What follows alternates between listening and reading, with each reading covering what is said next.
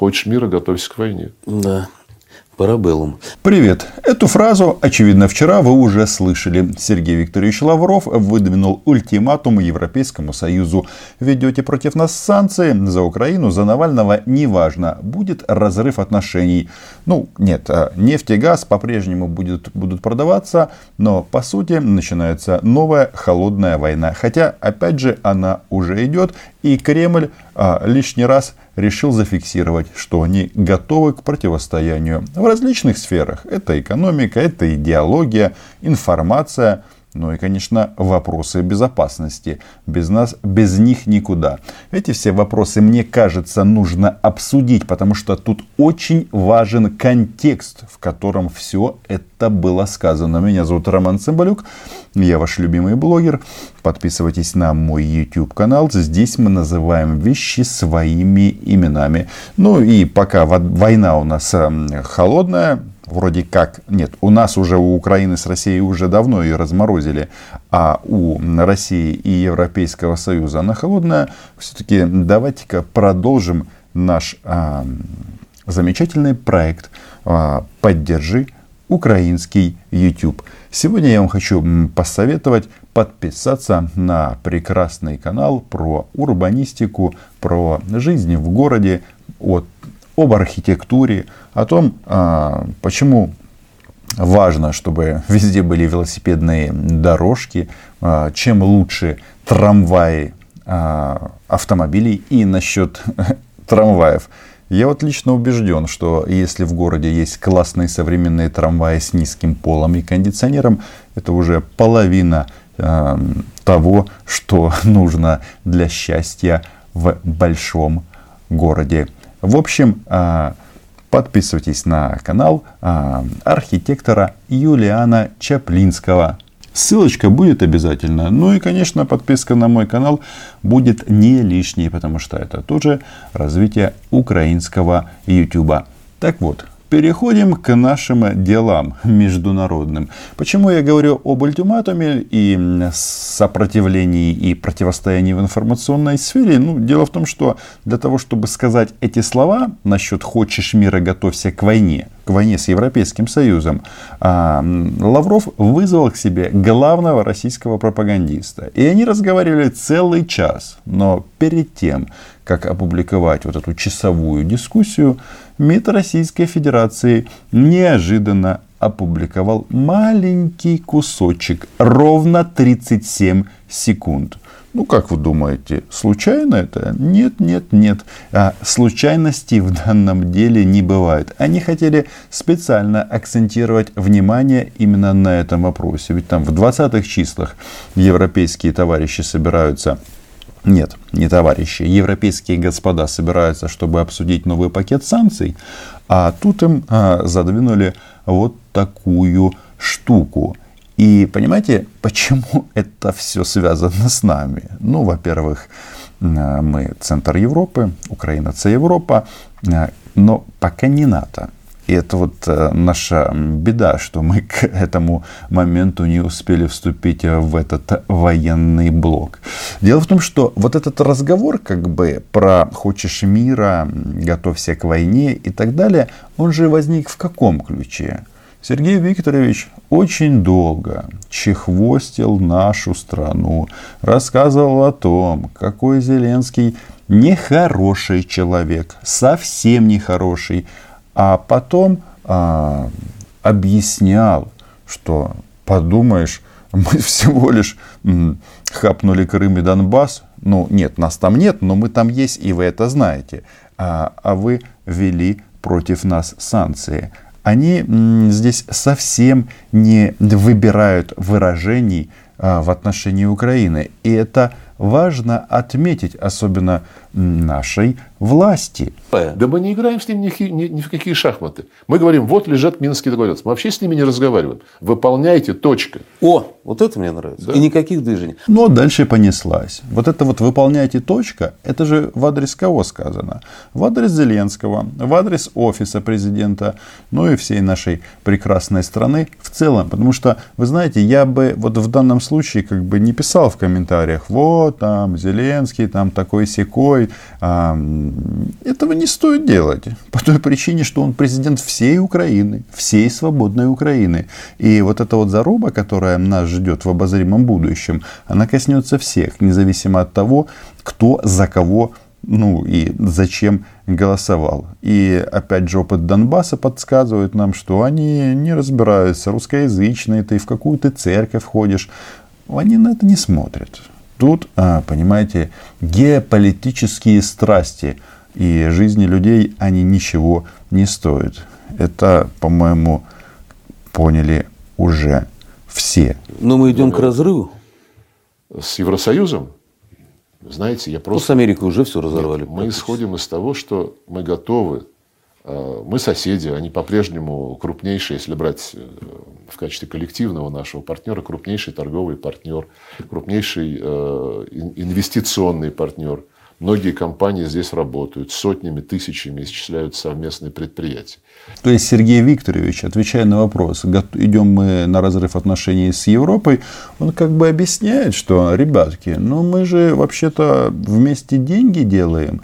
И это важный момент по той причине, когда он говорит об инвестициях западных в российскую экономику, то если пойдет по линии разрыва, то что с этими инвестициями? Заводы-то в России. Вы знаете, что тут э, сборочные цехи фактически всех э, европейских марок. Может, чего-то, может, каких-то Мазератти нету, Мерседесы есть. Немецкие автомобили под Калугой клепают просто а, как майбуты. И тут вот такая штука. То есть это, понимаете, какая загогулина здесь. И этот немецкий бизнес, европейский, они же имеют лобби во власти. И Сергей Викторович говорит в том числе экономическим партнерам России, что, ребята, у горизонте наш Навальный, наша Украина. Хотим травим, хотим бомбим. А, а то лишитесь бабулета. И а, если бизнес взаимовыгоден, мы будем его продолжать. Но если мы еще раз увидим, как мы уже почувствовали э, не единожды, а, что в каких-то областях накладываются санкции, которые создают риски для нашей экономики, в том числе в самых чувствительных сферах, а, поставки комплектующих, поставки каких-то узлов, я убежден, что вот мы сейчас уже в военном отношении стали полностью э, самодостаточными.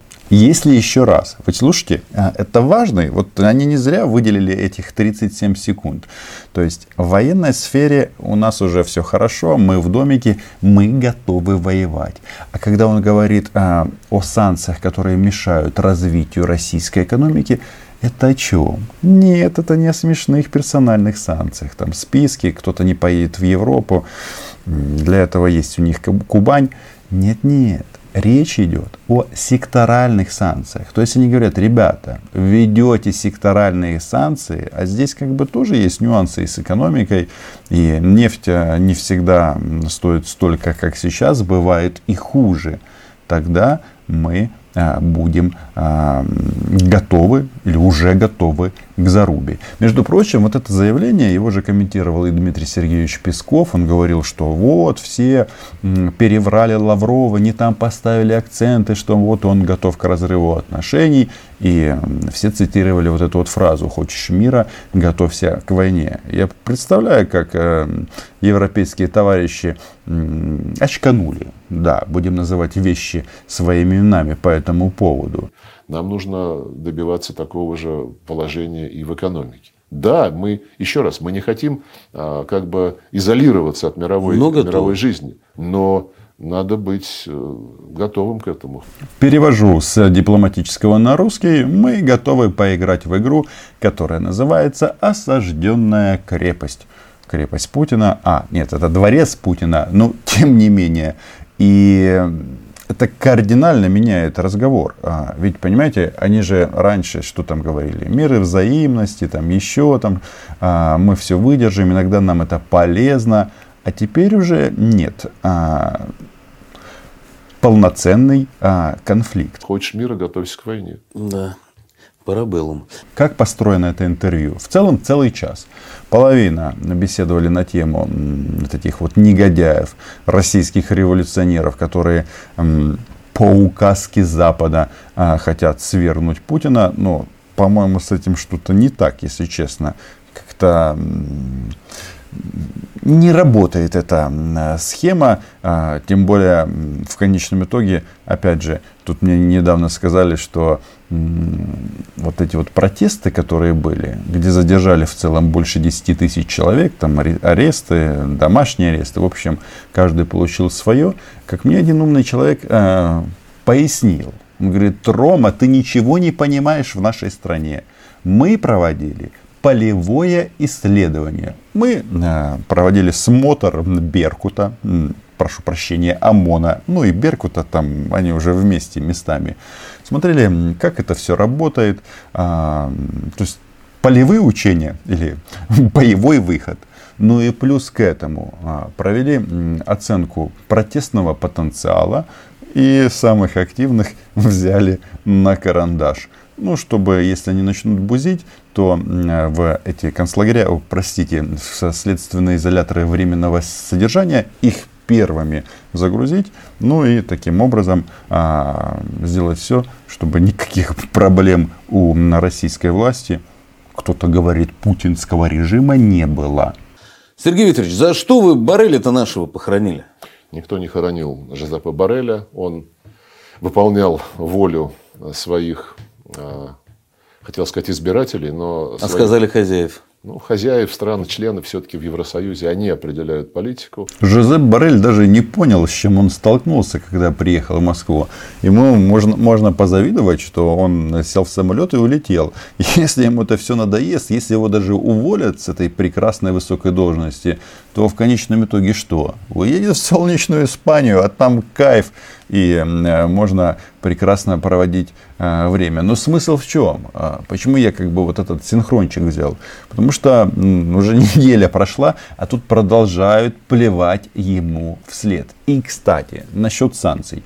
Я вот э, делал видео о том, что Петр Толстой, так сказать, депутат Единой России, Вице-спикер, между прочим, Госдумы говорил о том, что введете санкции, мы а, освободим от, а, мы защи, освободим от украинцев и защитим а, русских а, в Харькове и Мариуполе.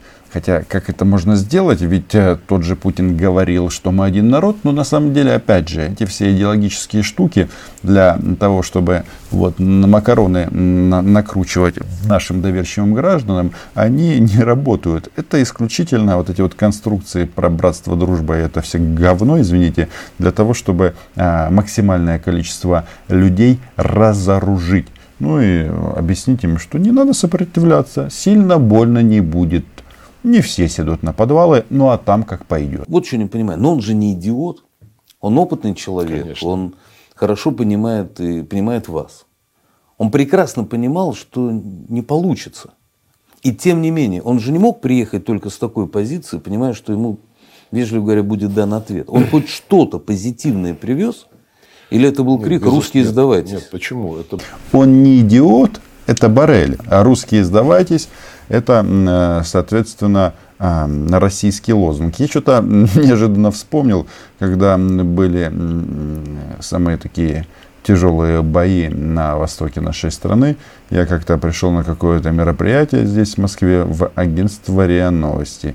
И они, девушки, которые там работают, мы достаточно давно были знакомы, они мне говорят, Рома, а что ты не по мобилизации? Я говорю, ну у нас мобилизация не всеобщая, а выборочная, и так оно и было. Меня не, моби... не мобилизировали. Но смысл в том, что она говорит мне, так а что ты будешь делать? А я вот действительно думаю, что я могу делать в армии, потому что, ну, я реально бегаю еще хорошо, э, могу вперед бежать, могу назад. А вот стрелять не очень, как бы. А, даже в тир тогда ходил, ну, понял, э, хотя если прицел с коллиматором, может быть, ситуация может измениться. Но смысл в чем? Что насчет этих русских сдавать? Они говорят, что будешь делать в армии? Я говорю, ну что, попрошусь в 25-ю э, парашютно-десантную бригаду Днепропетровскую э, в отдел информации и пропаганды и с мегафоном э, буду говорить товарищам, что русские сдавайтесь, вас ждет возможность попить, поесть и, возможно, мы вас обменяем. А она говорит, А если вы попадете в окружение, ты что будешь говорить? Я буду говорить в мегафон. Русские не сдаются. А, хотя мы не русские, но, а украинцы, но смысл в чем? А, опыт подсказал, что украинский солдат, он не сдается. А вот эти вот обращения, идиот ли он, ну в смысле Барель, они как раз и говорят об их готовности а, к вот этой вот геополитической зарубе, что это слово часто повторяю, ну, соперничеству, наверное, это будет э, четче. Я думаю, что на этом можно остановиться. О санкциях они говорили очень и очень много, но все в контексте того, что нас санкциями не возьмешь. И тут вопрос в другом.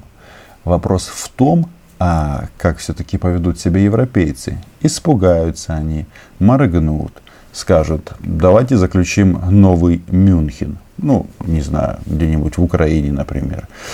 А, вот эти моменты меня объективно тревожат, но что-то мне подсказывает, что и Запад тоже а, заднюю включать сейчас не будет.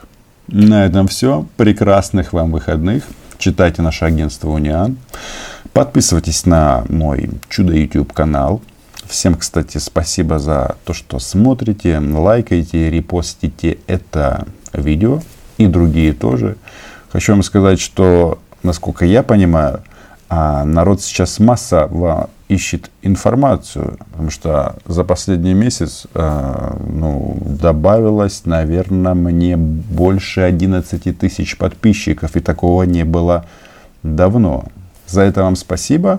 Надеюсь, наша компания будет больше. И отдельный респект, отдельная благодарность патронам и патронессам, которые поддерживают мой YouTube канал. Называем вещи здесь своими именами. Чао. А мы э, не имеем права, нам просто историческое прошлое, предки наши, э, генетический код э, не позволяют проглатывать оскорбление и попытку в одностороннем порядке доминировать над всем и все. Они осознали бесперспективность честного разговора с нами. Бесперспективность для них. Вот. Ну и, конечно, попытка вот эту всю неуклюжую историю с навязчивой высокомерной позицией, которую Барелю навязали для того, чтобы он ее здесь озвучивал, попытку эту всю историю а, перевести а, в некий философско-политический контекст такого уже геополитического масштаба, это то, что произошло в Европарламенте, когда Барель там отчитывался заявление о том, что Россия не оправдала ожиданий, что так и не получилось современное демократическое общество, что экономические связи с Евросоюзом рухнули, и многое-многое другое. И что права человека мы, конечно же, не уважаем. Ну так санкции же требуют. Санкции, санкции. требуют санкций, да. Я поэтому... вот один из тех, кого требует включить санкционный лист. Ну, вы в хорошей компании.